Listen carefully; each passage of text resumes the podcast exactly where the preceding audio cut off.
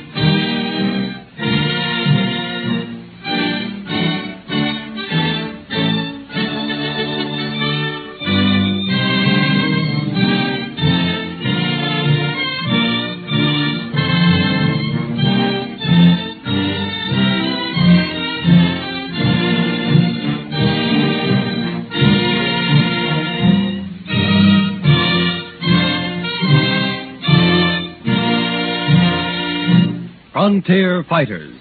Thrill packed episodes in the lives of those stalwart sons and daughters of Western destiny. No name is more exalted in history than John M. Bozeman, who charted a new and shorter lifeline for those early pioneers from the Middle West to the gold fields of Montana. To this route he gave his name, and so the famous Bozeman Trail came into being. All along the route were forts, sturdy custodians of the destinies of farmers, trappers, or miners. Two of the most important forts in the chain along the Bozeman Trail were Forts Phil Kearny and Fort Laramie. As our story opens, the hero who steps into our drama is not John Bozeman, but John Portugee Phillips. The scene is Fort Phil Kearny, the time December 21st, 1866.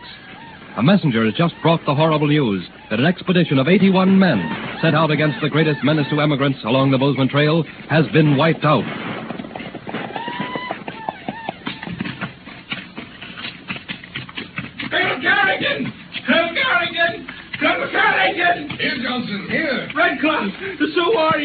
3,000 of them in half an hour! Wiped us out! Come into my quarters. I don't want to alarm the women and children. They're dead! Dead, I tell you, massacred! Here, man, get hold of yourself. Sorry, sir. But those bloodthirsty savages, those red devils, led us into a trap. And suddenly, from out of nowhere, they came yelling and shooting. Lieutenant Drummond was killed, so Captain Fetterman asked me to bring. Ride for reinforcements? No, sir. He knew they were done for. He had me ride and warn you that Red Cloud and his warriors plan to march on the fort. We've only got 119 left now. That includes civilian employees. Oh, poor Captain Fetterman. I'll officially note your report, Corporal. Yes, sir. God rest the souls of those brave men and their captain. Now, get some rest, Corporal. By sundown, Fort Phil Kearny must be ready for Red Cloud's attack.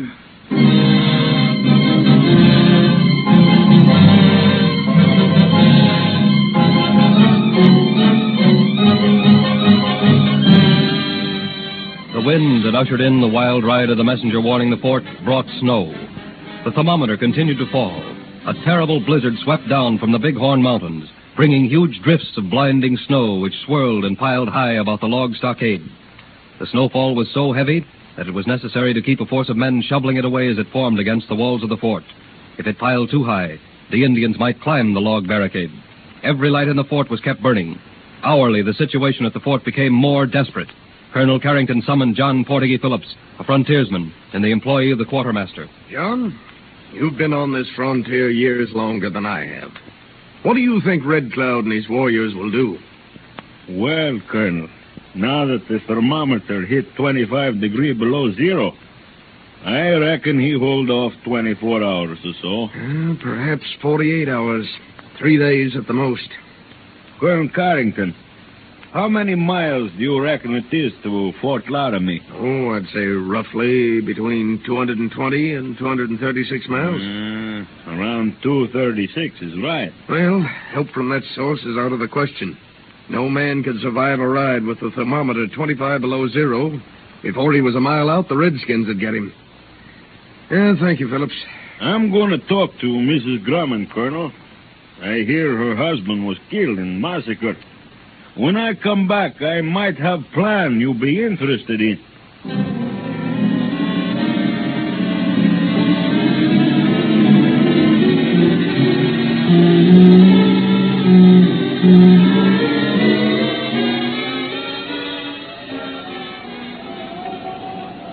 Ma'am, I ain't much on talking, but everybody here like your husband. Thank you, John. He was brave soldier and gentleman.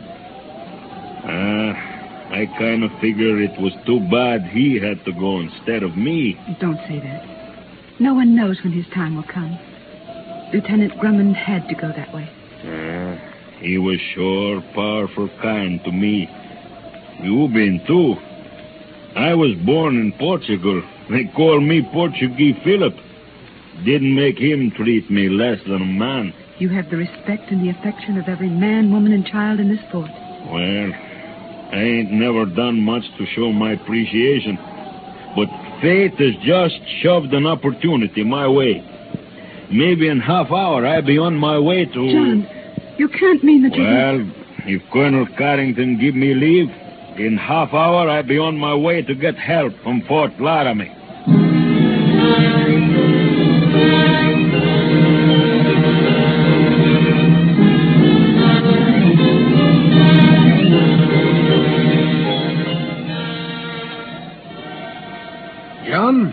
Cards are all stacked against you on a proposition like this. You haven't even one chance in a million. But if Indian attack the fort, you can't hold out. Why, I'm goner anyway. Besides, I don't think I'm going to lose. It's a brave, reckless thing you're suggesting, Phillips. But I I can't let you ride to certain death. Colonel, it ain't just lives in this fort. If Red Cloud wipes out this post here, every station for 500 miles will fall to him. And it's the forts that keep the Bozeman Trail open the year round. And the trail keeps the west open. There's logic in that. If you only had one chance in a thousand. Hmm. The chances, Colonel, are mine to take. I'm all packed and ready to go. I can make Laramie even in this weather in little over three days.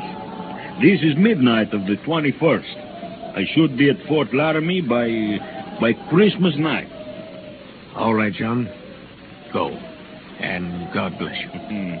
Thanks, Colonel. I'm traveling mighty light. Just enough feed for myself and your horse. Huh? And now, now, don't say no, Colonel. I've got to have that mare of yours. All right, John. Anything in the fort yours. Now, how are you going to keep the wind out? Well, I got buffalo skin overcoat, buffalo boots, gauntlets, and cap. By the time you get your dispatches writ, I'll be ready to leave by the Sallyport gate. Phillips, we never meet again on this earth. I'll know you went to a hero's grave. Colonel Carrington.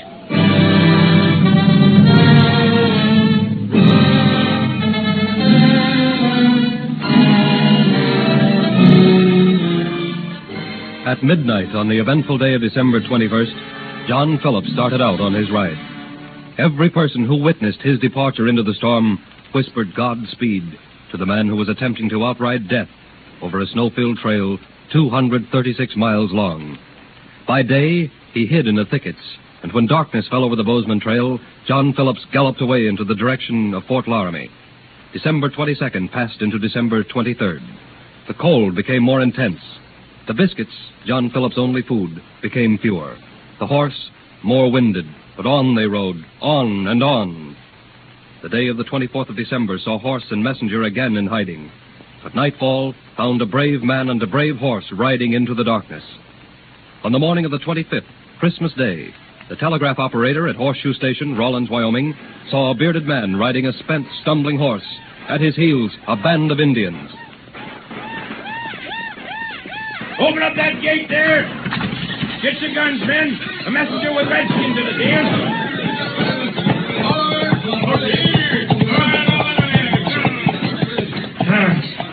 Got line through to Fort Reno or Laramie? Line's all down. Got something important to put on them when the wires get hot again? Yeah. 81 men of garrison at Fort Phil Kearny massacred. You've been riding all this way from Fort Kearny? Yeah. Men, help this man down from his horse.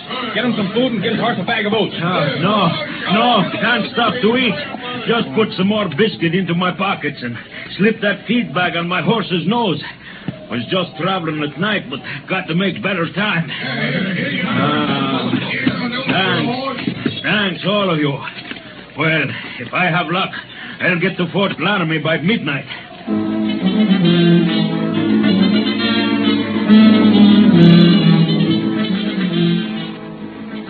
On through the bitter cold of that historic Christmas day rode the messenger and his faithful horse. A few hours and they were riding past Fort Reno. Night again. Eight o'clock. Icicles trailed the beard of John Phillips, and his coat was covered inches thick with snow. The mare began to whinny with pain, but her stout heart and unerring sense of duty drove her on hours past her strength. Nine o'clock. Ten o'clock. The mare stiffened. On, girl. On. No, no, you you can't stop now. On. Oh, don't let me down, girl. You're the colonel's horse, ain't you? Come on, come on, girl. Show some of that spunk and fire. Just one hour more. One hour and we be at Fort Laramie.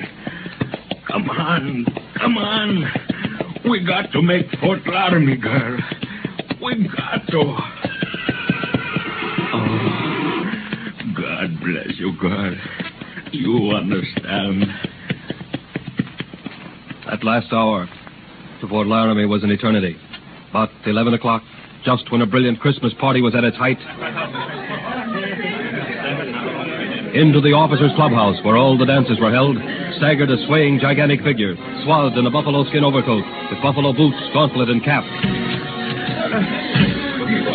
I'm courier from Fort Phil Kearny. Important dispatch for commanding officer. Uh, take care of my horse. Fort Kearny. Why, that's 236 miles away. Great guns, it's a wonder it didn't kill him. His horse, sir, is dead. He's pretty close to death himself. Let's get him to a bed. Corporal, run for the surgeon. Yes. sir.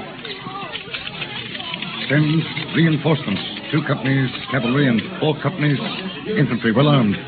Women and children at mercy of 3,000 bloodthirsty Sioux. 81 killed. 81 killed.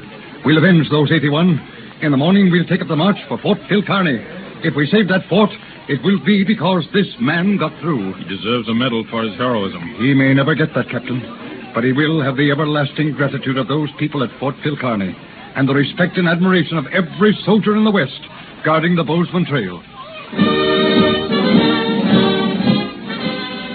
Thanks to the daring, the courage, the invincible will of one man and his brave horse, Fort Phil Kearny was saved, and the Bozeman Trail kept open to those pioneers of the late 60s and the early 70s. And so, John Portuguese Phillips joins the great parade of deathless frontier fighters.